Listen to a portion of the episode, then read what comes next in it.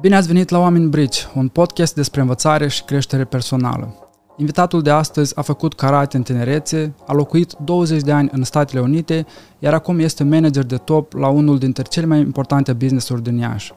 Faceți cunoștință cu Michael Bernescu, managerul general Palace Iași.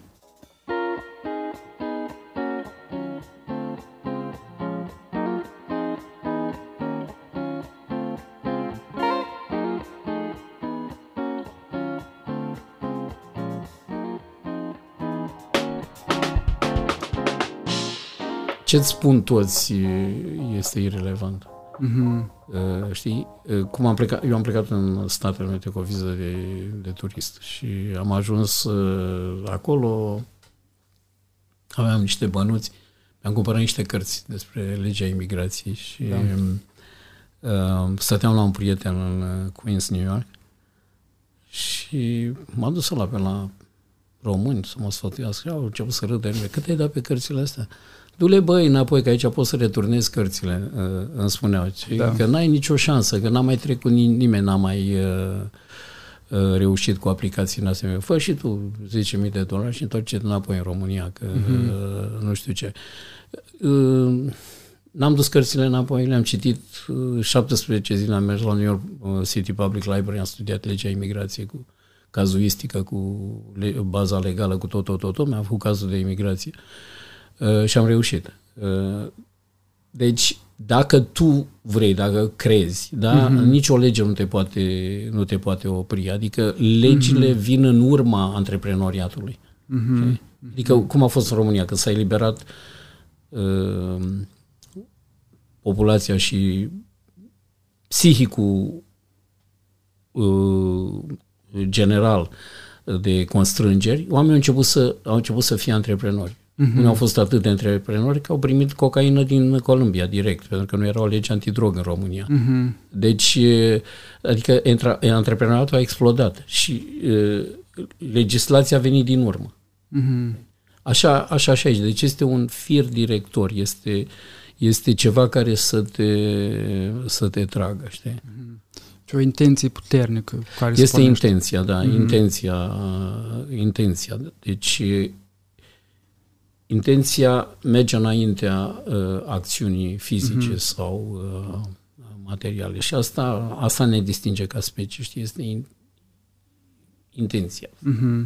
Uh, uh, efortul dirijat. Uh-huh. Uh-huh. Uh, și ați mai spus o chestie important ca antreprenor uh, să ai intuiții.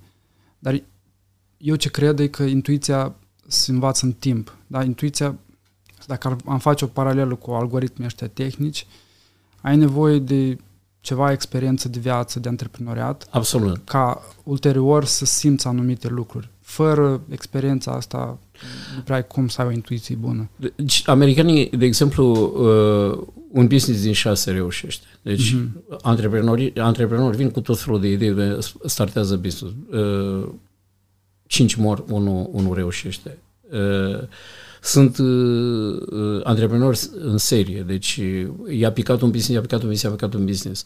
Uh, și aici este o diferență uh, uh, uh, culturală și da. de succes între, între România și, uh, și Statele Unite. Uh, bine, nu vorbesc de proporție, de vorbesc de reușita la nivel uh, individual și la, la nivel de business. Pentru că acolo uh, ai avut un business, ai eșuat, ai pierdut banii băncii uh-huh. uh, și acum ați vin altă idee, vii la... și mergi să aplici pentru credit. Uh, uh, un faliment nu este un stigmat de viață. Uh-huh. Adică nu este uh-huh. ceva care te stigmatizează, te, te pune într-o clasă uh-huh. inferioară, te... Uh, uh, uh, banca te intervievează și se uită la ce ai învățat din eșecul ăla. Uh-huh. Și din eșecul ăla și spune, ok, ok, îți finanțăm ideea. Uh-huh. Uh, dacă vii cu o idee în asta, uh, deci vin cu ideea asta, bună, bună idee, ok, bun, ce faci? Bun, uh, deci îmi, îmi asigur un salariu de 200.000 de dolari pe an, uh-huh. îmi iau un Rolls ca să mă prezint bine, ca uh-huh. să uh, radiez succes și nevastă mea dau și un, un job de 100.000 de dolari. Restul banilor pe care eu de la voi investesc în business. Îți dai seama că nu e, nu e un business în felul ăsta. Uh-huh. Uh, nu, nu primești finanțare pentru, pentru un business. Um, pe când România, România este frica asta de, de risc, frica eșec. De, de eșec. Da, frica de eșec. Și uh, în afară de frica de eșec este nevoia de confirmare birocratică. Deci cineva trebuie să-ți confirme ție că uh-huh. ești pe calea cea bună. Da. Adică e reflexul societății paternaliste. Deci uh-huh. care te te condiționa să te conformezi, să mm-hmm. fii conform cu. Mm-hmm. Ați spus într-un uh, interviu că tinerii au nevoie de o experiență a riscului. Și cum, cum ar arăta în zilele noastre un test de genul ăsta, o experiență a riscului? Pentru că probabil e ceva ce formează mentalitatea asta de a de a-ți asuma riscuri și ceva deci, ce ne lipsește. Dacă nu, nu, nu cunoști, dacă nu ai făcut față riscului, nu poți să iei decizii. Okay. Deci nu poți să iei decizii, pentru că vei fi tot timpul în defensivă, vei fi tot timpul cel care nu îndrăzești. Acum nu zic să sară cu parașută, să facă parapanting, să facă uh, alpinism fără, fără coardă sau nu știu ce. Dar din aproape în aproape mm-hmm. pot, mhm. pot, fi făcute, pot fi făcute lucrurile astea. Uh, Um, cineva mi-a zis că stârnesc controverse, că le spun părinților uh, îi îndemn să, să-și lase copiii să, să-și asume riscuri, dar uh,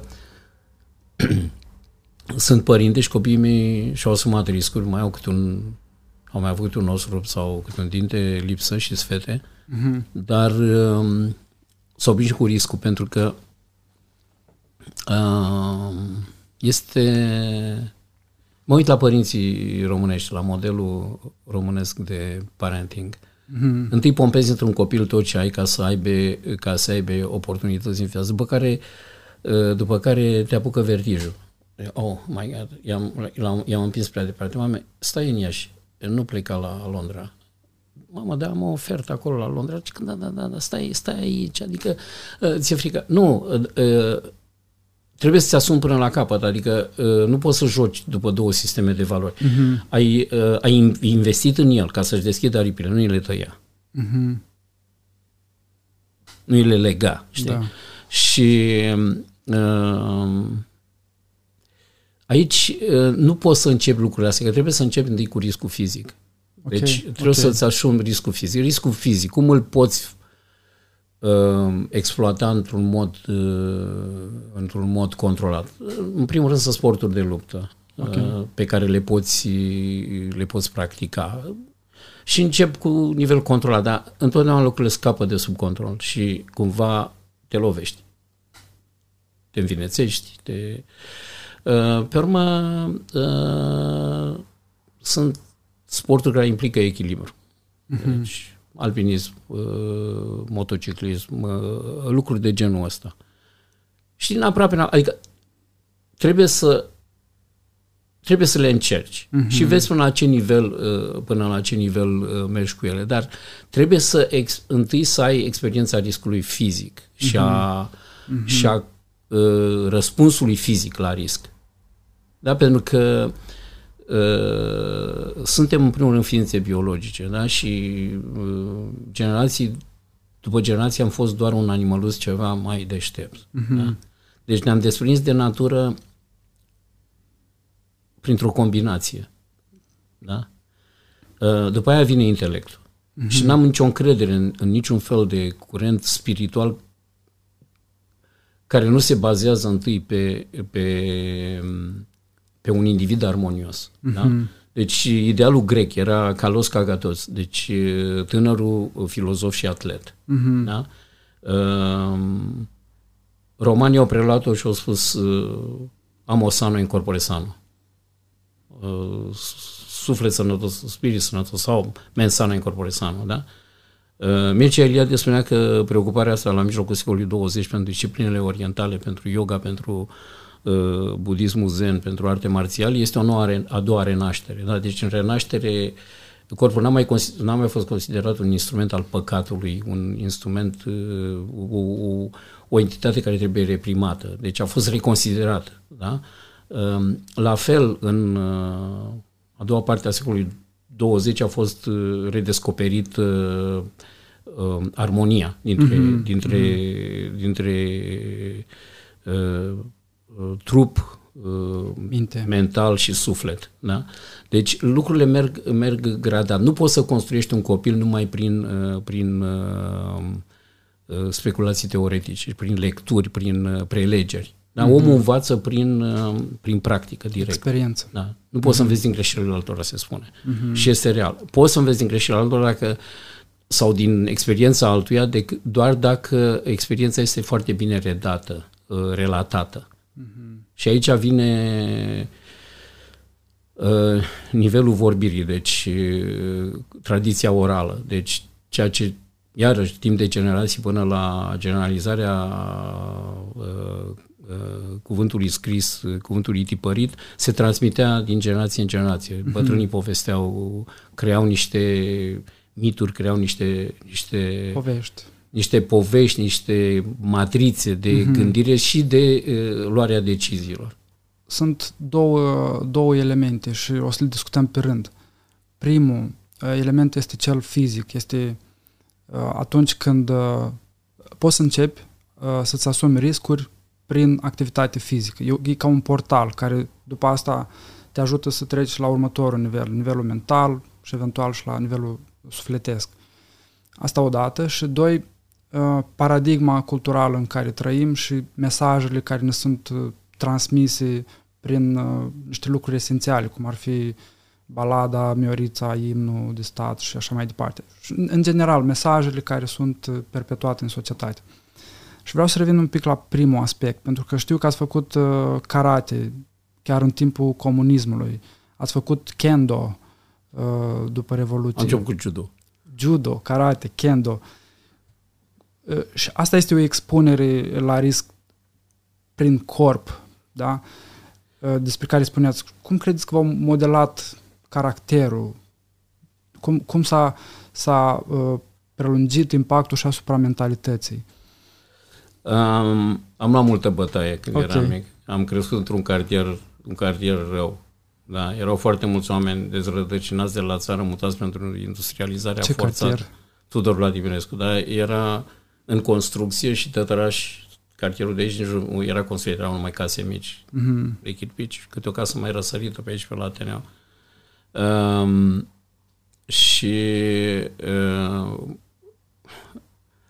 mai mult, uh, părinții mei sunt olteni, dar au venit, au făcut studiile la Iași pentru că Doamne ajută, comuniștii nu aveau computere, pe vremea aia nu erau computere și nu puteau să meargă la București sau la, la Mișoara pentru studii, că acolo îi găseau, au venit tocmai la Iași să-și facă, mm-hmm. să-și facă studiile, că era pe vremea cu numerus clausus, cu uh, uh, oameni care erau, li se interzicea să studieze pentru că aveau uh, origine socială nesănătoasă, cum, mm, okay. cum se chema și okay. în amândouă părțile uh, uh, ne trage în familie de ofițeri din armata în armata veche și a mie s-au stabilit aici, dar mm-hmm. Uh, aveau de dat doctorate, chestii, nu știu, și m-au, m-au crescut bunicii la Târgu Jiu și pe urmă, ca să nu mă golănesc între blocuri, mă trimiteau în fiecare vară la oltenizare, în, știi? Mm-hmm. Și veneam aici cu accent oltenesc. Acolo mă considerau moldovean, aici mă considerau uh, oltean și mi-o luam pe toate, pe toate mai. Plus că eram, cred că, singura familie white collar într-un cartier muncitoresc. Uh-huh. Și mi-o luam când mă trimitea mama la pâine, mă trimitea tata să iau un pachet de țigări, pac, pac, uh, și o mai mă mai făcea și tata de trei paralele dacă îmi furau și restul, știi? Uh-huh. Și tot am încasat am încasat am încasat așa, până când am devenit uh, uh, insensibil. Și acum mă băgam în bătăi. Toată ziua, bună ziua, eram ori cu un ochi, ori cu uh-huh. uh, așa. Și tata m-a înscris la judo. Uh, și am început cu judo la 13 ani și am făcut judo uh, până la sfârșitul liceului. Uh, Am avut de două ori în viață șansa să fac sport de performanță, dar familia mea a zis, nu, ai să te trezești la 30 de ani că termin cariera sportivă, că ești gol pe dinăuntru, nu, nu, înveți.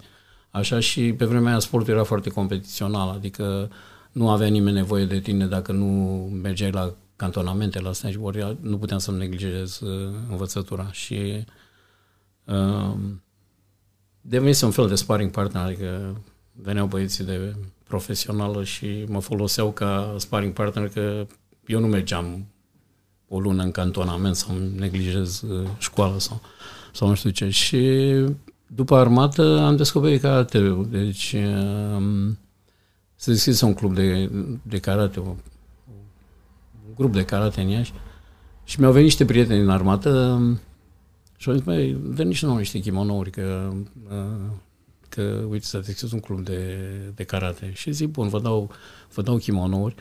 Zic, dar merg și o să văd despre ce e vorba. Mm-hmm. Și am venit de judo. și am rămas. Mm-hmm. Amicii mei s-au lăsat s-au mai apucat să mă... Și a devenit o chestie, o chestie pe viață. Pentru că e fascinația asta în, în disciplinele astea, că uh, poți să compensezi pentru, uh, uh, pentru o talie mai mică Mm-hmm. Deci tehnica bate, bate forța.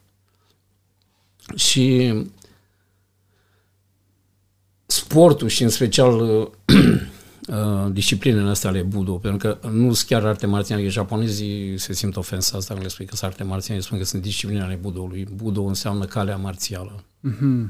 Do sau Tao este cale, cale spirituală.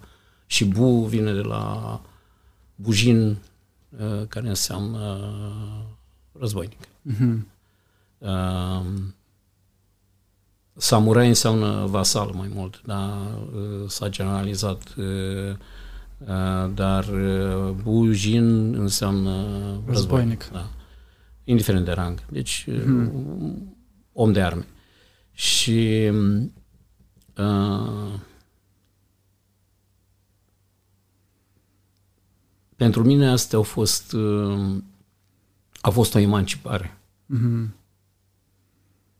De frică, de, de mm, inferioritate fizică, de mm-hmm. um, și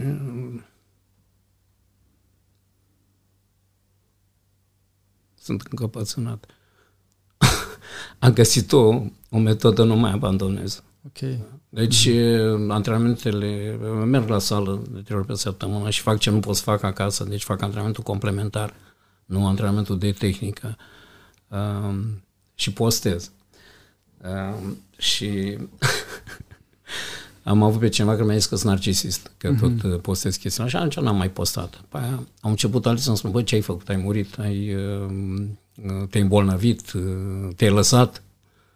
Ehm, că uite, mă, mă, mă motiva și pe mine, mă inspira și pe mine și, și am, am reînceput să postez.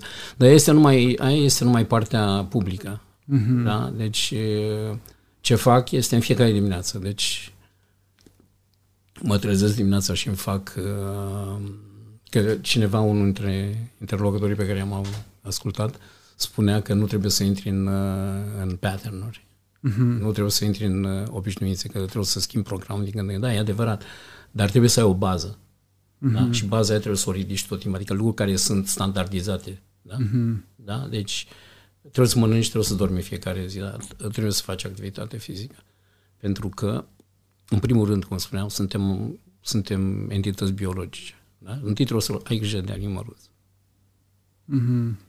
Dacă animalul are și un soft mai bun, e și mai bun și după aia te lași liber pentru spiritualitate. Dar nu poți să-mi spui tu mie când tu ești constrâns, ai limitări, ai frici, ai îndoieli, că ești spiritual. Da? Deci, cea mai mare spiritualitate este unde? În mănăstiri, da? Unde se practică asceza, unde călugării, călugărițele își lucrează pământul, se întrețin din ceva. Mm-hmm. Nu în parohii, unde enoriașii subscriu la... Cotizează. Cotizează pentru, pentru preot, da? Deci nu există progres spiritual, nu există evoluție fără uh, asceză, fără uh, sacrificiu. Da? Și noi, um, cum să spun, America e o țară dură, nu există asigurări de sănătate, adică nu mai ce spui deoparte, nu există plan de pensie, adică nu mai ce spui deoparte. Uh, și o țară dură, e o țară care te ține cu, cu sufletul la gură, e, sunt ca rechinii. Rechinii nu pot să, rechinii trebuie să înlate toată viața, știți, că sunt niște sunt o specie primitivă și n-au uh, flotoarele, n-au mm-hmm. bulele de aer. Așa este un America, trebuie să muncești, să muncești tot timpul. Mișcare. Cum spuneam eu, zic, dacă, dacă mi se întâmplă ceva, trebuie să mă împușcați, că rămâne o gură la masă fără, în plus, în plus care nu produce. Știi? Uh, bine, nu, nu s-a ajuns chiar așa de inuman, dar uh, așa, cum să spun, uh, îngroșând contururile. Um, deci, trebuie, trebuie să, nu știu, părerea mea este că trebuie să facem, trebuie să facem sporturi de risc, trebuie să învățăm, trebuie să învățăm concepte economice. Da? Mm-hmm. Trebuie să învățăm să ne, să ne chivernisim banii, cât de puțini. Da? Deci uh, uh, trebuie să învățăm să ne asumăm riscuri la, la un moment dat, alte riscuri. Da? Deci mergi la o școală care e la limita capacității tale de... Adică, ți-e frică, e o școală prea bună, nu știu dacă am să fac față. În primul rând trebuie să mergi la școală, da? trebuie să înscrii în școli. Uh, nu trebuie să abandonezi, trebuie să duci lucrurile până la capăt. După care vine, vine uh, investiția asta în, în uh, antreprenoriat, endeavors, adică lucruri, lucruri pe care trebuie să le încerci. Nu să le încerci de dragul profitului, ci de dragul autonomiei. Adică trebuie să fii ca individ, trebuie să ai autonomie, trebuie să fii independent. Um, trebuie să înveți să negociezi. Da? Deci, um, vedem toate filmele astea cu Holocaustul, cu războiul. Întotdeauna sunt supraviețuitori. Mm-hmm. Da? Deci, când marea masă piere, întotdeauna sunt supraviețuitori. Oameni care își negociază, care își negociază exitul, care își negociază încă o zi de supraviețuire și încă o zi până când ajung la liman. Mm-hmm. Până vin americanii să elibereze sau nu știu ce. Dar uh, și asta iarăși uh, eu, pe vremea comunismului aveam mult timp, știi? Nu aveam toate distracțiile astea. Erau două ore de televiziune alb-negru cu care tratau despre discursurile și vizitele tovarășului. Știi? La punctul că discursul ăsta a fost atât de bun că îl retransmite. Ah, era... Știi? și atunci tot ce spica în mână citeai. Da? Uh, și citeam tot felul de, de chestii care erau semi-interzise. Um, eu aveam un, unul dintre prietenii noștri la care era student la medicină și făcea o rotație pe la un spital și acolo un pacient citea o carte de yoga. Am promutat-o, bineînțeles, am avut-o fiecare pentru câte o noapte și am citit-o, adică cursurile universitare astea Departe. Departe, da, o citeam. Și citeam toate lucrurile astea, le discutam între noi. Adică a fost o perioadă de, de, de emulație și Uh, asta în Budo, în, uh, în, în conceptul ăsta marțial japonez, uh, e foarte interesant pentru că sporturile de luptă europene se bazează pe regulile duelului. Pac, mm-hmm. pac, și scrima. Pe când Kendo, de exemplu, se bazează pe supraviețuire. Deci, în Budo, ideea este de supraviețuire, mm-hmm. la nivel individual deși societățile asiatice sunt societăți colectiviste în general, mm-hmm, da? mm-hmm. la nivel individual. Deci, ideea este cam asta. Uh, soldatul supraviețuitor al armatei înfrânte e mai într-o poziție mai bună decât eroul mort al armatei învingătoare. Okay. Uh, recent am citit Cengiz Khan și acolo, la mongoli, era ceva normal. Ei nu aveau eticheta asta uh, europeană, da? să stai în luptă până mori sau să-ți protejezi uh, nevasta cu orice preț. Nu. Ei gândeau mult mai pragmatic și mai practic și când era o, un, o luptă între triburi, da, în, în primii ani al lui Cengiz Khan după maturizare, uh, era o normalitate să-ți lași uh, soția, mama, copiii și să fugi de la locul, locul luptei. De uh, și să îți aduni puterile, să aduni oaste și, și după asta să revii și să încerci să, să recâștigi. Cumva eu văd o legătură între ceea ce spuneți și atitudinea asta a mongolilor. Bine, mongolii, mongolii au avut un impact uh, enorm. Deci au creat cel mai mare imperiu terestru. Uh-huh. Dar cel mai mare impact pentru noi l-a avut, l-a avut uh, ocuparea pentru 350 de ani a Rusiei și schimbarea mentalității. Adică este un dispreț față de viață și față de individ uh, pe care îl au rușii, dar uh, foarte puțin lume înțelege că este un efect psihologic, adică e, uh-huh. e abuzul pe care l-au suferit timp de patru, pentru că pentru a-i stăpâni, Mongolia au exercitat asupra lor niște un regim de teroare îngrozitor, da. adică okay. uh, resurecția uh, knezatelor, knezatului Moscovei uh, a fost plătită cu un preț uh, îngrozitor, adică uh, dacă poți să te gândești la un nivel de atrocități, a fost uh, modul de intimidare pe care l-au folosit japonezii din al doilea război mondial în China, de exemplu, pentru că era o țară care îi depășea, copleșea și teritorial și nu aveau destule resurse militare ca să o ocupe și atunci au condus prin teroare. A fost situația românilor în războiul de independență când turcii nu ne luau prizonieri, ne execu- îi executau pe, pe soldații români pentru că considerau că sunt uh, supuși răzvrătiți, că mm-hmm. nu erau aceleași reguli pe care le practicau față de ruși. Deci, conducerea prin teroare și okay. e o ironie aici că, până la urmă, uh, Mongolia au stabilit capitala la Beijing. Mm-hmm. Da? Da. Și până la urmă dinastia Han a decăzut de ce? Pentru că și-au pierdut și-au pierdut vlaga aia inițială cu care au intrat de da. uh, păstori de stepă, nomazi, mm-hmm. supuși uh, iernilor groaznice și nu știu ce, s-au civilizat. Da. S-au civilizat, s-au moleșit. S-au moleșit. confort. Au dat de confort. Da? Și asta e. Da. Uh, civilizația, până la urmă, te te cucerește. Și vedem asta în uh, asimilarea slavilor de către vlahi, de către Daco, uh, uh, urmașii Daco-romanilor, da, și supraviețuirea limbii române. Vedem asta la gali, la deci galo-romanii cuceriți de franci, până la urmă i-au asimilat pe franci. Deci uh-huh. poporul francez are o bază celtică, vorbește o limbă latină și poartă numele unui trib german, da, franci. Da. Deci civilizația, civilizația te absorbe. Și aici este, aici cred că este secretul supraviețuirii, uh, este să păstrezi vigoarea aia, virulența aia. Okay. De asta, pe mine nu mă deranjează în România um, obrăznicia, chiar um, mitocănia din Parlament, pentru că, cum să spun, cumva arată o, o cum spun, arată o vitalitate. Da? Uh-huh. Uh-huh. Ce mă deranjează este defetismul. Uh-huh. Adică, ca nivel de popor, suntem frumoși. Foarte mulți oameni frumoși. Da? Suntem armonioși.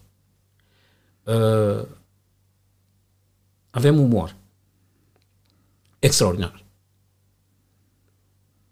Dar la nivelul, când, când se face saltul de la nivelul aspirațional, la nivelul intelectual, când omul se educă, bum, devine defetist, fatalist, uh, confuz, sunt atâtea teorii, nu știu pe care să o aleg, uh-huh. uh, atâtea teorii ale conspirațiilor, uh, uh-huh. atâtea, atâtea prostii. Adică uh, aici da, da. Aici da. cred că trebuie să umblăm. Și, cum spun, uh, fiecare în parte, uh, în funcție de ce audiență are. Uh-huh. Azi, de exemplu, dimineața am avut uh, o, o discuție neprogramată, venisem să mai fac ceva ca să pot să, să-mi permit să vin aici, cu un coleg mai, mai tânăr, foarte capabil.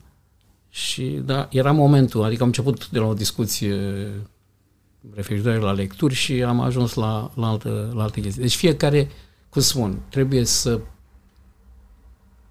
împingi mesajul puțin mai departe.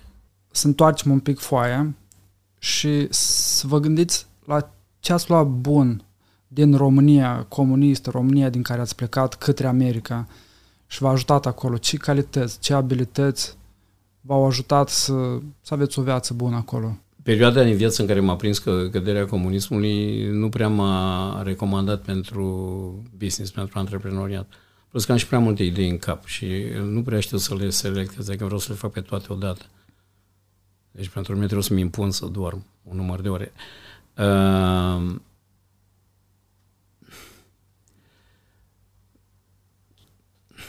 ce m-a... Uh,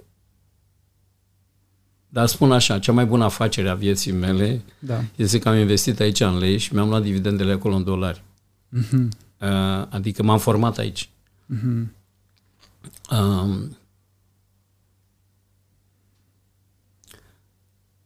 uh, am, avut, am avut noroc de, de familie care a stabilit niște standarde foarte înalte. Am avut uh, parte de niște profesori extraordinari.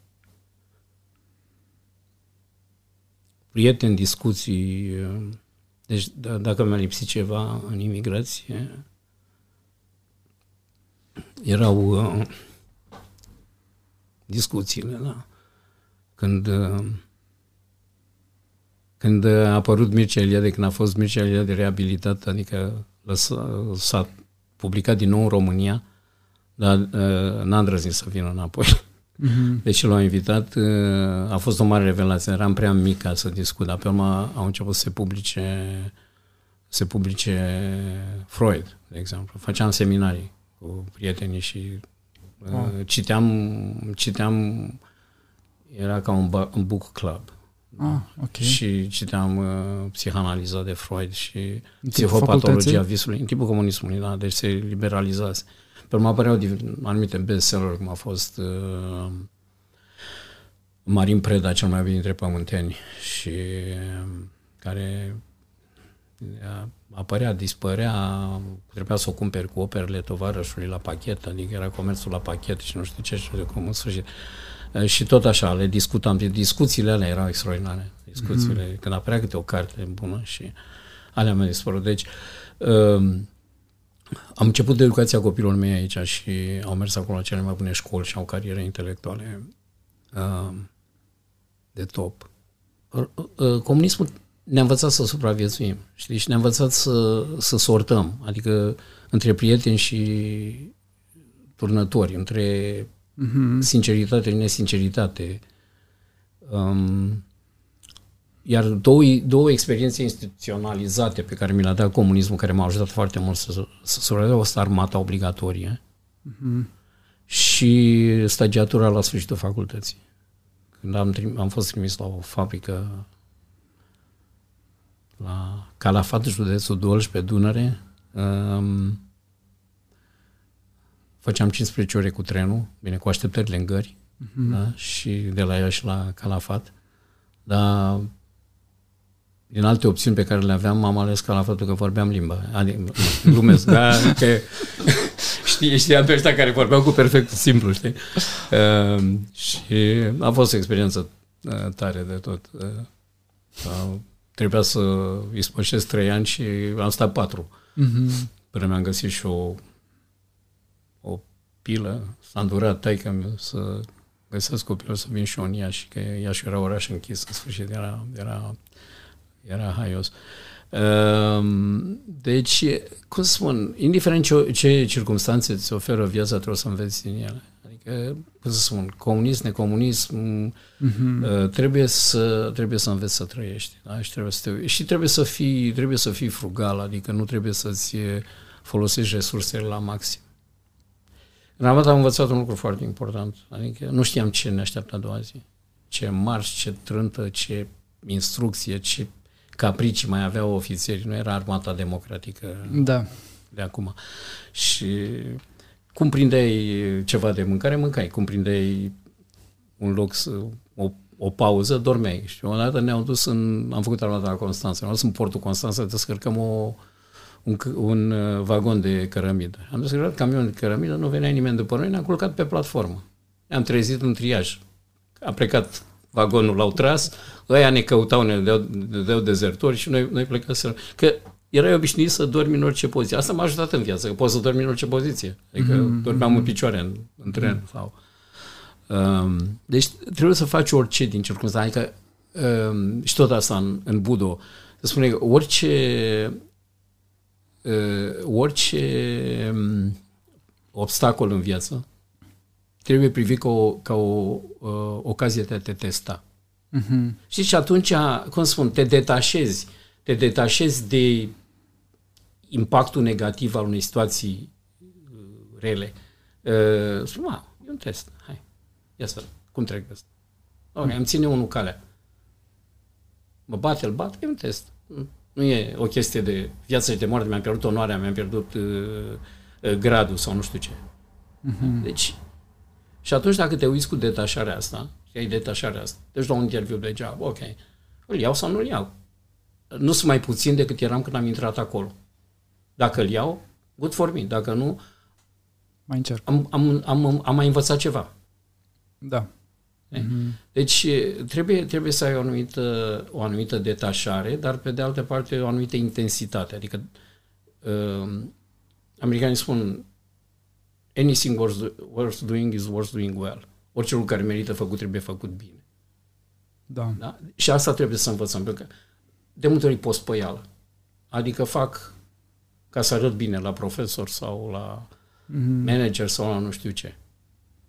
Adică faci lucrurile foarte... Mai bine nu le faci deloc, pentru că după aia trebuie să vină altul să le cârpească. Sau chiar tu.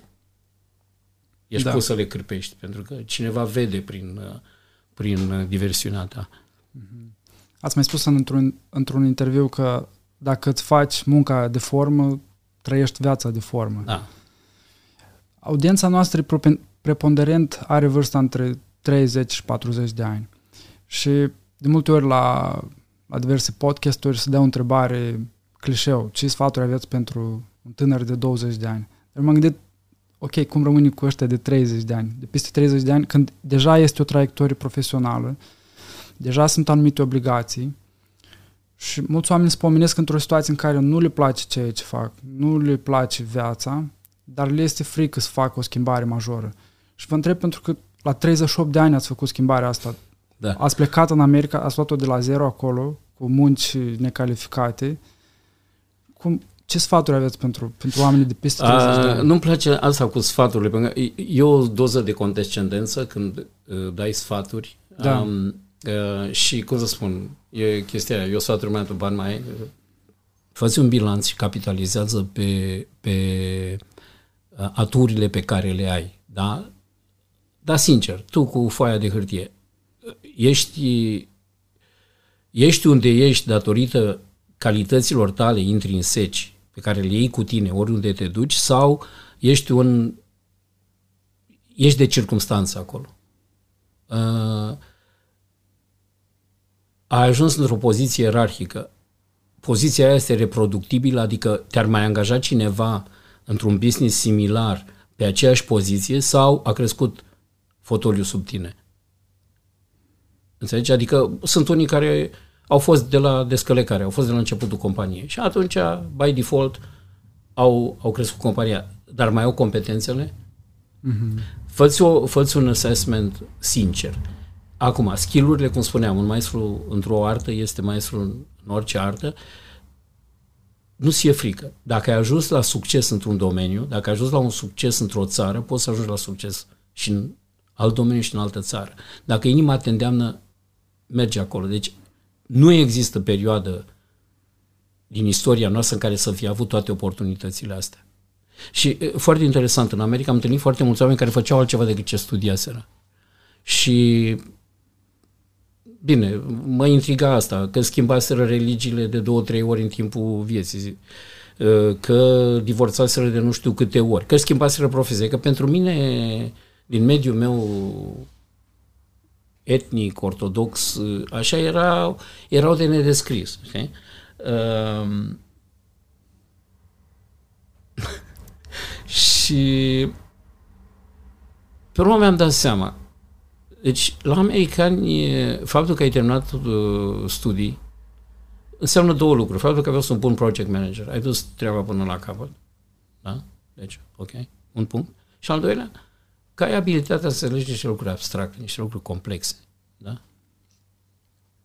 Și după aia nu mai ești sclavul profesiei. Mm-hmm. Deci poți să faci uh, tranziții laterale. De ce? Pentru că viața are un, un singur sens.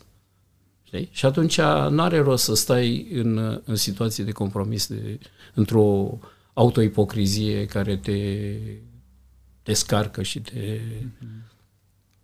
Și asta văd tot mai mulți români care își renunță la o, o economistă foarte capabilă la noi, deodată, bum, vrea să facă IT. Bun, s-a lăsat. Alta, altă persoană pe care o cunosc, tot economistă, foarte bine plasată la o bancă, nu știu ce, bun, s-a apucat, s-a făcut, uh, s-a apucat de, a devenit nutriționist. S-a dus la IMF și a făcut uh, cursuri. cursurile la zi, după ce avea o carieră. Avea banii puși deoparte, casa cumpărată, nu știu, nu știu cum. Și la 30 de ani s-a apucat de, uh, altcineva, avocat. Și a făcut banii, a plecat trei ani, a, a, a văzut lumea. Deci a plecat și umil cu, cu rucsac. rucsac în spate și a văzut, a văzut lumea. A venit aici și lucrează pentru organizații caritabile și nu știu ce. Deci, adică ai posibilitatea asta. Adică viața are un singur sens. Și pot să-ți spun asta acum. Adică nu mă mai amăgesc. Adică îmi dau seama că sunt limite. Da? Adică mă bucur că pot să mențin uh, parametrii fizici, dar uh, foarte greu îi mai îmbunătățesc. Da? Mm-hmm. Deci, înoteam un kilometru jumate în 38 de minute. Trăgeam să, să-l înot sub uh, 30. Da? Am ajuns la 43. Ceva mă trage înapoi. Da? Deci viața, știi? Adică uh, încerc să bat ceasul biologic, dar ceasul biologic ticăie. Mm-hmm. Așa cum te spune. Vreau să mor tânăr cât mai târziu posibil. Cum aplicați viața dumneavoastră conceptul ăsta de antifragilitate? Cum îl aplic? Deci, um, intermittent fasting. Ok. Deci, mm-hmm. așa. Um, expunere la frig. Um, antrenament fizic da? Uh, și mi antrenez memoria. Deci uh, tot timpul, de exemplu, dimineața fac antrenamentul, are trei părți, deci uh, forță, mobilitate și tehnică. Deci 45 de minute, dar când sunt foarte eficient. Uh-huh. Le fac afară, în short, le sculți, minus 18 grade, plus 30 de grade, sunt acolo. Uh, nu merg la solar, nu merg la ștramă, bronzez prin apă când not în diferite lacuri, dar uh, în fiecare dimineață îmi iau doza de soare. soare da? Am, uh, am făcut testul de vitamină D3, nu-mi lipsește mm-hmm. nimic. Nu aveți nevoie uh, de supliment. Nu, mi-a făcut, uh, mi-a făcut densitate osoasă. Uh, am densitate osoasă că la 20 de ani. Uh, mi-am făcut uh, test cardiac. Am minima unui, unui bărbat de 20 de ani. Uh, cum aplic? Uh, merg cu motocicletă. Am mm-hmm. luat o trântă cu motocicleta. De-aia mi-am făcut densitate osoasă. Am luat o trântă cu motocicleta de... Unde? În România? Da, pe un, mi-am luat o motocicletă asta de teren. Am una mai mare în state cu care merg uh, cross. Uh, country, dar aici mi-am luat una mai mică de teren și m-am dus pentru un de țară, ploase, după aia s-a uscat și rămăseseră niște urme așa de... Uh-huh. Și am luat o, o urmă din aia și am zis că-ți deștept că sar peste ea. Și am ambalat ca să sar peste ea și de fapt mi-a furat roata. Motocicleta s-a dus în bălării și eu m-am trezit în mijlocul drumului, pe spate, mă, mă pipăiam și eu să văd dacă mai sunt întreg. Și aveam o adrenalină, nu puteam să ridic motocicleta, că eram, uh, eram, eram tot așa. Dar chestia interesantă a fost că a doua zi aveam febră musculară la gât. Deci toți anii de judo, uh-huh. primul lucru când m-am simțit că, că zbor, am păcat capul în piept. Uh-huh. ce, ce înseamnă, adică, cum să zic, mersul pe bicicletă, adică ce înveți și înveți sincer și repeți și adică notul, adică te aruncă în apă, poate nu ai atât autonomie, dar tot înnoți, mm-hmm. dacă ai învățat odată. Și mi-am făcut asta de densitate, o să zic, bă, mai las o Deci, cum să spun, îmi asum riscul ăsta de uh, merg cu motocicleta, merg, cum să spun, și mersul cu motocicleta este, nu este, uh, umbli cu pletele în vânt. Nu, porți cască oricum și plete nu mai port decât am, am venit în armată. Dar uh, e iarăși ceva, e ca în zen. Da? În, uh, în zen sunt trei principii, Zanshin, Fudoshin, Mushin. Zanshin înseamnă spiritul prevederii. Da? Uh-huh. Și deci în sfârșit, zenul. Că vorbeați de stoicism. Da, da. da. Dar stoicismul, cum să spun, a rămas undeva și acum este cumva reîmprospătat. Dar zen-budismul vine de la Buddha, care e anterior lui Isus, care e anterior lui Mohamed, da? Mm-hmm. Budismul e mai vechi. Mm-hmm. Că spune că Isus, când a dispărut, poate că a fost mm-hmm. influențat de budism. Și zenul este, zenul este o formă de stoicism, da? care transcede și spiritul ăsta, Zanshin, este spiritul prevederii. Uh, zenul a devenit popular pentru că a fost adoptat de clasa samurailor. Mm-hmm. Pentru că zenul este ca protestantismul în, uh, în creștinism. Deci ai două școli mari, catolicismul, ortodoxia da. și ai protestantism. Da? Deci okay. ai scos diversiunea, ai scos idolii din biserică, ai scos icoanele, da, ai, da. Uh, ai, ai văruit uh, pereții da. și mergi pe niște principii foarte simple. Da? Zen budismul e la fel. Deci a simplificat totul. Uh-huh. Da? E budism, taoism și zenul E o, este, e o este, în budism este Mahayana și Hinaya. Sunt okay. cele două mari școli, uh, școli uh, ale budismului. Și la mijloc este zen Este influențat foarte mult de taoism, e da. adevărat, da? Dar în uh, conceptele anterioare spunea că uh, ajungi la uh, calitatea de Buddha, la, la desăvârșire, la armonia desăvârșită, prin retragere la mănăstire, în asceză, rugăciune și nu știu ce. Și zen budismul zice nu. Poți să ajungi la, la de săvârșire spirituală prin ceea ce faci tu. Viața ta de zi cu zi. Viața ta de zi cu zi. Dacă faci lucrul ăla ca o dedicație, ca o rugăciune, ca o, ca o ofrandă. Practică. Da? Practic. Da? Și ăsta este succesul Japoniei după cel de-al doilea război mondial. Adică până la China, mm-hmm. au început americanii să placeze contracte acolo și așa mai departe. Deci țara cea mai bătută în al doilea război mondial a devenit a doua putere economică și a menținut. De ce? Pentru că este frugalitatea asta, uh, minimalismul ăsta, faptul că nu sunt risipitori și doi este această aplicație concentrată asupra lucrului pe care, pe care îl faci. Mm-hmm. Și asta este, cum să spun, asta este un stoicism viu, da. nu reînviat, adică nu e Seneca sau uh, Marcus Aurelius, care, by the way, uh, te uiți la uh, ce face popa, nu ce zice popa. Da. Că Marcus Aurelius e grozav. Dar Comodus, copilul lui, mm-hmm, mm-hmm. dezastru. Da. Adică o rușine pentru Marele Imperiu Roman. Da. da? Deci aici, cum să spun, participare. Trebuie să particip. Și când merg cu motocicleta, chestiunea nu este merg acolo și eu ca snob am și, o, am și o motocicletă pe lângă mașină sau nu știu ce.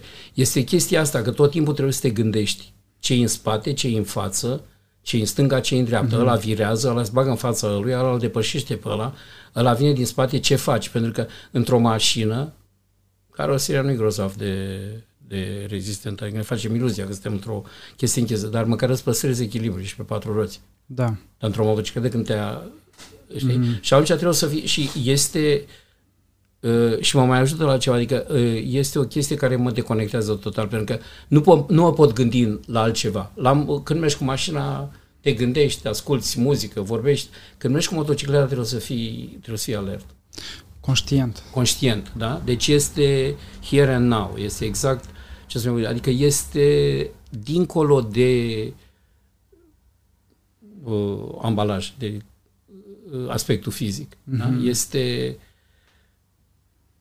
Trebuie să te gândești. Și asta este și în, și în budo. Adică uh, trebuie să te lupți cu mai mulți adversari. Adică nu este lupta ca în duel. Te lupți tu cu unul după reguli. Nu. Te lupți cu unul mai mare. Deci trebuie să te gândești la mm. imprevizibil, la ce, mm. la ce te poate așa. Adică trebuie să... Uh, și, asta este și pe o motocicletă. Când totul mm. este bine, conduci motocicleta în România, e o groapă. Parcă a căzut un meteorit, drumul perfect și deodată, bum, e ceva. Da. Trebuie să, să faci da. o manevră. Da, da, eh? da. Da, e o stare de prezență, e o stare, e o stare de, de conștientizare. Da, da. Mm-hmm. da. Ok. Dacă n-ai încercat? Da, da. da. Am, uh, am categoria la permis, așa că deja primul... Da, uite-te prin... E o carte foarte bună. A fost un bestseller în anii 70. Uh, Zen and the Art of Motorcycle Maintenance, deci mm. Zen și arta întreținerii motocicletelor. Um, Robert Lansing, cred că îl cheamă pe mm. Dar a fost un, a, a fost uh, cult. Uh, uh, deci a, e o carte foarte interesantă. Interesantă. Foarte interesant. Un profesor de filozofie care face un tur prin uh, America cu, cu o motocicletă uh-huh. și merge cu niște prieteni care aveau o, un, o motocicletă și a mergeau mai la service, iar ăsta își făcea singur întreținea. Și de acolo toate speculațiile lui privind și aia e o carte foarte bună de... Am avut o cadou de la un prieten care făcea făcea un, avea o bursă Fulbright, făcea o, un doctorat în uh, filozofie la Princeton și mi-a făcut o cadou. Și am ținut-o vreo 2 ani pe raft. Și pe urmă am citit-o, a fost așa o, o revelație. Uh-huh. Uh. Pe lângă motocicletă ați spus că faceți intermittent fasting, adică post-intermitent, uh, expunerea la frig prin faptul că ieșiți afară, chiar și la minus. Duș rece în fiecare duș rece. zi, în fiecare, adică chiar după sală fac duș, după aia duș rece. Uh-huh. Întotdeauna. Și antrenamentul fizic care la fel solicită, solicită corpul. Deci fac, deci am un antrenament, deci fac, alerg cam 3 km, deci ca să-mi aduc încălzirea pentru articulații mi fac dimineața practic pentru toată ziua. Mobilitate, chestiile astea. Bă, dacă merg la sală, merg luni, miercuri și vineri. Nu merg, în weekend fac altceva, vâslesc, merg cu căței prin prin uh, păduri, merg cu motocicleta, chestiunea asta, uh, sau fac altceva, dar nu, uh, nu. Sala este, este bucătărie, este întreținere. Fac ce nu pot să fac acasă, uh-huh. adică lucrez. Și pe urmă fac forță, dar lucrez forță în regim de de viteză și rezistență, pentru că pentru sportul meu specific. Sportul meu se bazează pe multe repetări. Okay. Adică trebuie să ai resurse, adică nu dai omul jos dintr-o singură, dintr-o okay. singură dintr Trebuie să revii, trebuie să revii, trebuie să revii, trebuie, nu poți să dai, ai dat un pumn, ai dat tot. Da. Sau un picior. Okay. Deci lucrez în seturi de 30 de repetări uh, fac un circuit și lucrez tot corpul. Circuit. Pe urmă, ca să reintegrez corpul, pentru că lucrez musculatura în mod analitic, adică pe grupe musculare, Bine, acum fac mai mult, acum fac mai mult calisthenics. Mm. Uh, am doi studenți la medicină uh, arabi uh, care au o treime din vârsta mea. Suntem prieteni și ne antrenăm împreună. Uh, am probleme, am niște probleme cu articulațiile, nu pot să țin chiar să țin pasul cu ei, dar uh, mă antrenez, mă antrenez cu ei și acum sunt vacanță, dar sunt niște tipi extraordinar de serioși. Uh, Um, și i-am văzut cum evoluează. Și ei făceau la început greutăți. Deci lucrez analitic uh, în parte. Deci jumate calisthenics, jumate jumate greutăți și nu știu ce. Și după aia mm. în not. Pentru că notul integrează. Adică aduce corpul iar și creează, creează sinergia. Pentru că în artele marțiale corpul este un tot. În, de exemplu, nu, în kendo se numește ki ken tai no ichi, adică ki, spiritul, ken, lama, și tai, și corpul în același timp. Mm-hmm. Adică nu poți face. Te uiți încolo și uh, îl tai pe ala. Nu, trebuie să totul să fie să fie focalizat spre țintă. Ok. Deci kick and tie no aici. Și um, cum se verifică asta? De exemplu, trebuie să numești fiecare lovitură pe care o dai. Da? Men, cote, două, mm-hmm. uh, bum, bum. Tsugi, uh, și sunt patru lovituri ca în box, uh, în patru tehnici. Și nu poți să spui cote și să lovești men. Uh, spui mână, tai, tai mâna, dar de fapt tai capul. Nu. Deci exact. trebuie să, să arate că este o decizie conștientă. Da. da. Indiferent cât de rapidă este lupta. E ca la hockey, ca la mm-hmm. tenis, mai rapid. La mm-hmm. kendo, e foarte rapid. Și uh, corpul trebuie integrat. Și atunci mă, merg și în not și la not uh, întâi primele 10 bazine sunt așa, adică nu se leagă și după aia pf, se integrează. Și unii mă întreabă, bă, dar cum ai atâta răbdare, mă, să noți între patru pereți atâta timp și nu știu ce, dar cum să mă vine dinăuntru, știi? Adică mm-hmm. mă bucură armonia asta și mecanismul ăsta uh, aproape de săvârșit care e corpul uman, știi? Mm-hmm. Um, și, de exemplu, țin respirația, loviturile nu mai sunt la fel de, de eficiente, știi? Adică nu mai avansez, îmi iau mai multe bătăi ca să ca să fac lungimea. Uh-huh. Și corelația asta dintre mâini, picioare, deci sincronizare și respirație, cum spun, plăceri de om sărac, adică mă bucur de niște lucruri simple, simple știi? La îndemâna tuturor. La îndemâna tuturor. Știi?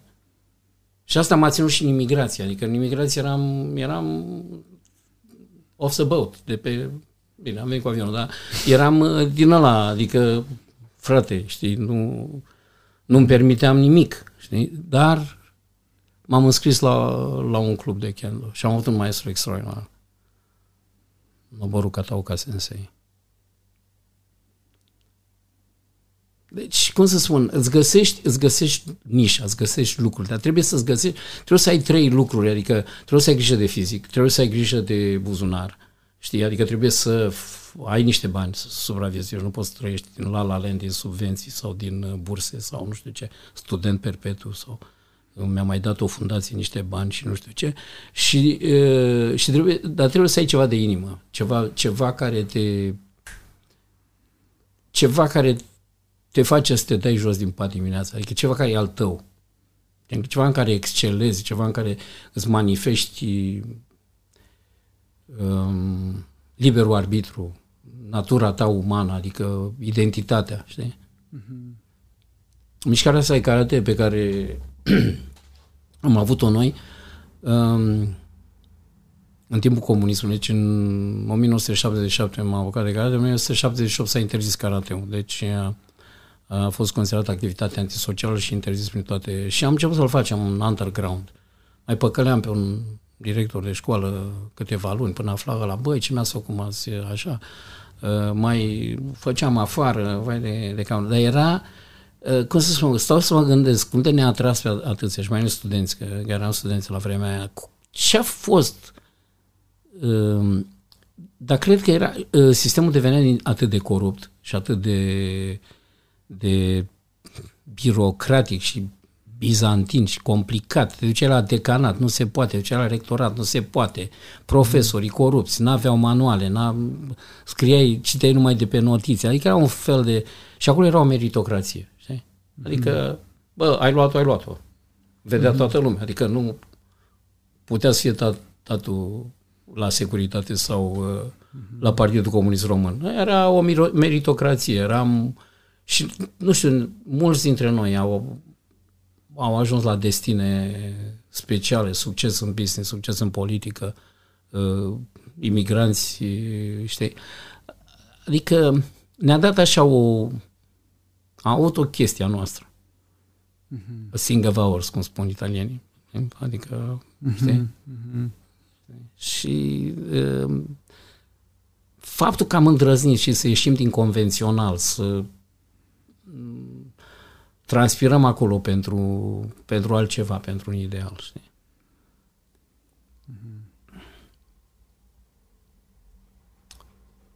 știu dacă nu o luăm uh, pe arătură aici, dacă nu, nu. avem o discuție co- coerentă, dar uh, cum să spun... Uh, uh, am învățat ceva în America, știi? Uh-huh. Uh, am intrat în imobiliare și uh, era eram o catastrofă, știi? Deci uh,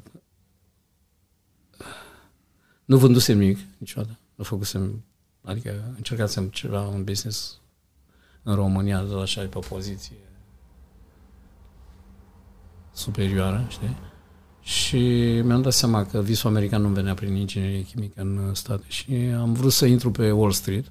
N-am intrat și am zis care e următorul, cel mai scump asset pe care îl pot vinde case. Și m-am apucat de imobiliare. Și um, am venit cu o metodă de prețuire a caselor pe care am elaborat-o eu.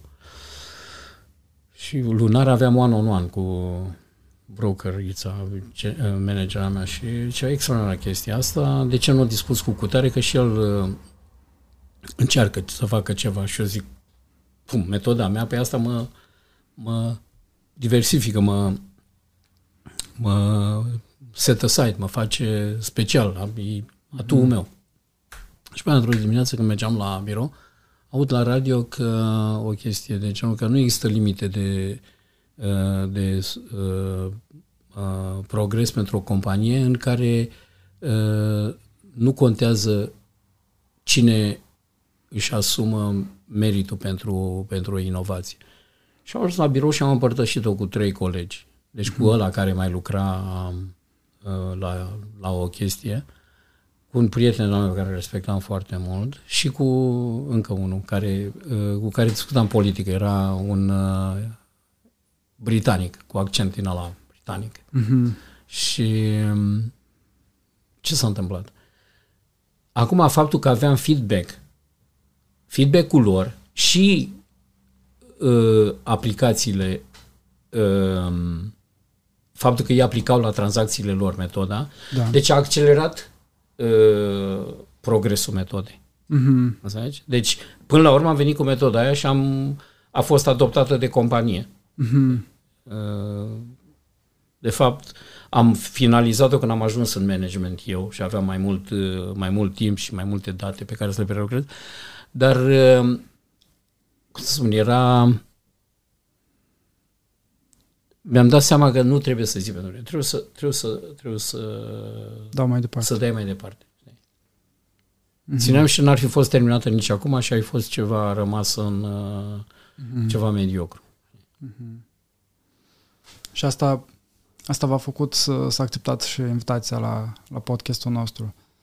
Da, Dorința de a da mai departe. Uh, nu numai, nu numai de, a, de, a, de, a, de a mă supune scrutinul. Știi? Adică uh, sunt, uh, cum spun, sunt sunt o persoană de voință, știi? Mm-hmm. Și de multe ori greșesc, o iau razna, știi? Adică am nevoie de feedback. Mm-hmm. Știi? Deci aici este un quid pro quo, știi? Okay. Dacă e ceva bun mm-hmm. în mhm. ce zic sau în ce concluzii de viață am tras, e ok. Mm-hmm. Mă bucur.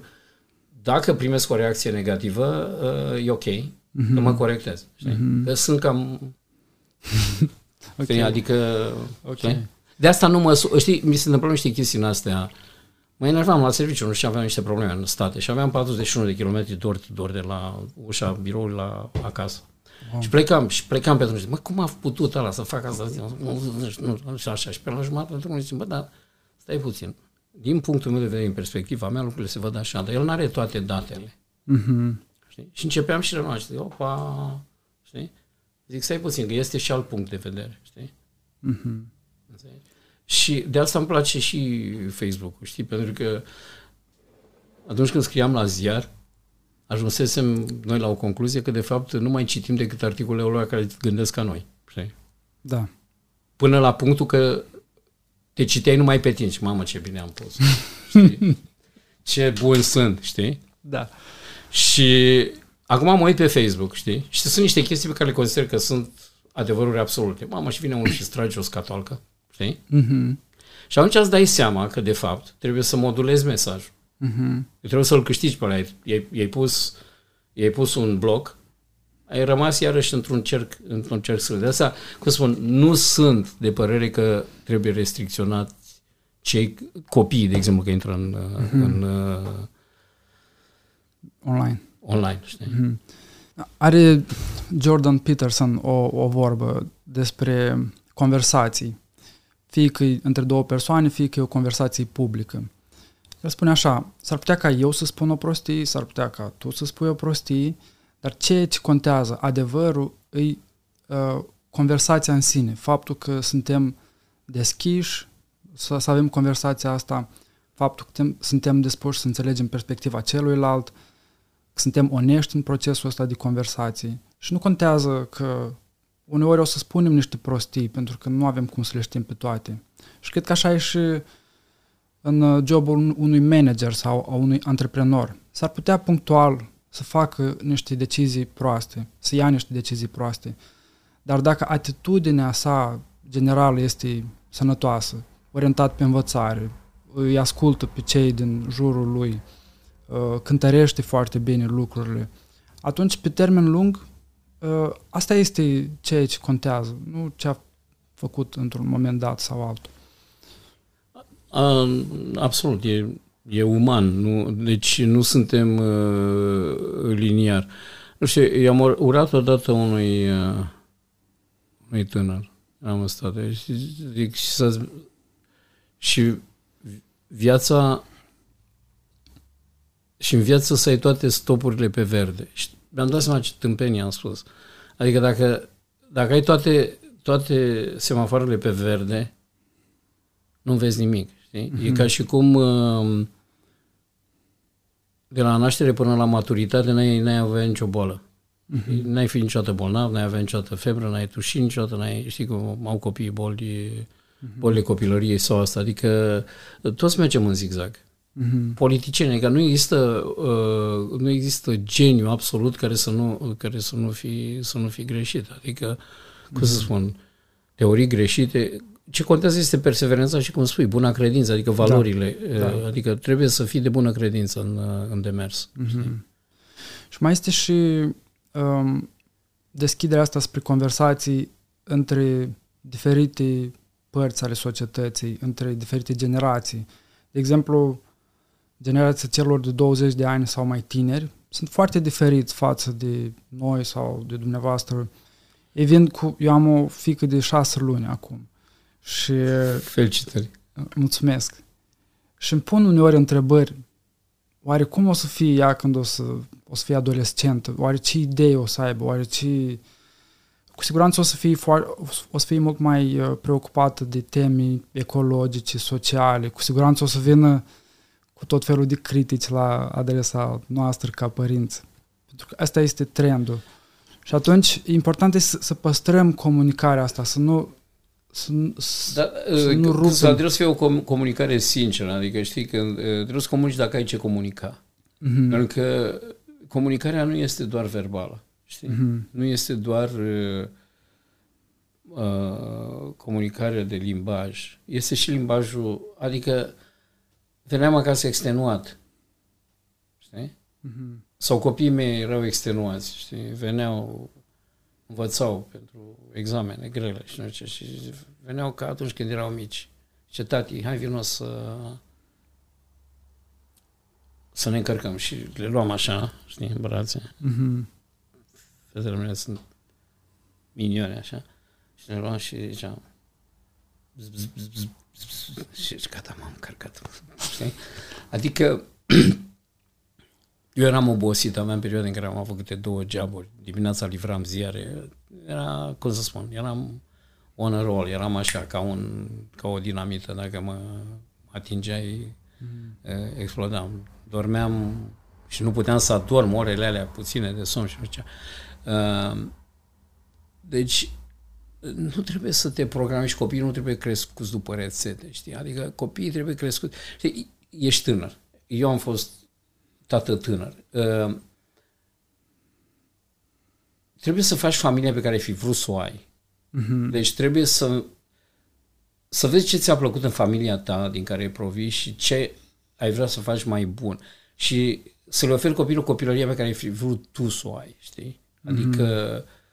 Părinții mei au fost prea crispați pe cariere și pe, pe chestii în astea și m-au neglijat, dar eu căsătorindu-mă tânăr și având copii de tânăr mm-hmm. și țineam minte, țineam minte ce înseamnă să fii copil, știi? Mm-hmm. Întrebările pe care le puneam la patru ani. Și copiii mei puneau aceleași întrebări și zic, wow, Știi? Nu este doar asemănarea fizică, nu că unghia asta o avem toți rotundă și lobul urechii desfăcut și nu știu ce, că sunt copiii mei. Dar era și mecanismul de gândire, deci era, era uh, secvența aia de gândire, că ajunge la o anumită vârstă să pună întrebarea aia. Mm-hmm. Și, dar trebuie să trebuie, trebuie să-i lași, știi? Adică trebuie să, să le dai spațiu.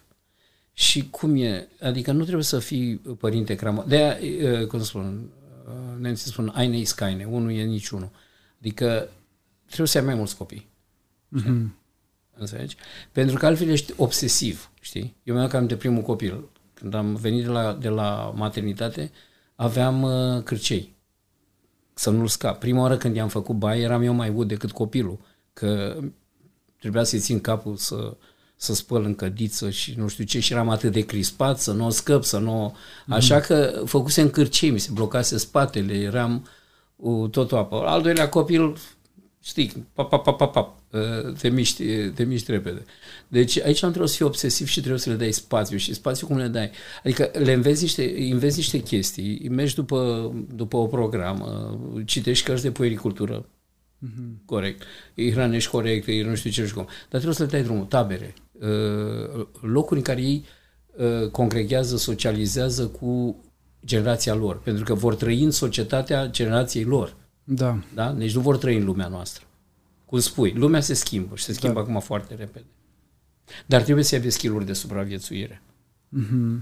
Pentru că nu știi. Uite cum e la ucrainieni. În februarie încă își plăteau ratele la la apartamente și acum sunt toate făcute terci, știi? Da. Adică nu poți să știi ce este, știi? Mm-hmm. A venit epidemia, ok, n-am avut niciodată COVID. Mm-hmm. M-am vaccinat, e adevărat, că trebuie să călătoresc, să văd familia, nu știu ce, dar um, trebuie să ai o reziliență, știi? Și asta nu, nu este man, mandatul unui guvern. Tu trebuie să ai grijă de tine. Mm-hmm. Guvernul, societatea nu mai puternică dacă fiecare, fiecare individ, fiecare cetățean e mai puternic. Mm-hmm. Trebuie să crești un copil puternic pentru el. Mm-hmm. Okay. Este, este un dar pe care îl oferi copilului tău, expunându-l la anumite... Dar este și încrederea pe care o dai. Adică trebuie să dai încredere, că mm-hmm. poate să fie autonom. Cred că putem încheia aici. Sunt uh, câteva lecții pe care le iau din conversația asta și care sper să rămână și cei care ne urmăresc. Um, una este să păstrăm uh, vigoarea în tot ceea ce facem. La, nivel, in, la nivel de individ și la nivel de grup și de, la nivel de societate. Mm-hmm. Firmă, orice. Deci vigoarea. Da, vigoarea. A doua lecție pe care o, o iau este um, balanța asta între corp, minte, spiritualitate, suflet, da. suflet uh, și nevoia de a avea ceva în viața noastră, de a avea diverse practici, diverse experiențe prin care să integrăm cele trei componente, să nu stăm doar în zona mentală, așa cum mulți dintre noi uh, facem. Um, am mai învățat despre uh, tradiția zen și, și despre karate, despre kendo, despre ideea asta de supraviețuire. S-ar putea ca unii să fie interpretat uh, literalmente ideea asta de supraviețuire într-un context războinic, doar că eu, eu cred că e o metaforă, nu trebuie să ne comportăm ca și cum am fi într-o și Miyamoto Musashi se predau la, în, șco- în uh, școlile de business. Mm-hmm. Deci, uh, când mi-am cumpărat Miyamoto Musashi, atunci când venisem cu bani din România, am promutat și mi cumpăram cărțile de, de lege, de mhm. imigrație, mm-hmm. am văzut și o copie din Miyamoto Musashi și am stat, ah, asumea, asumea, asumea.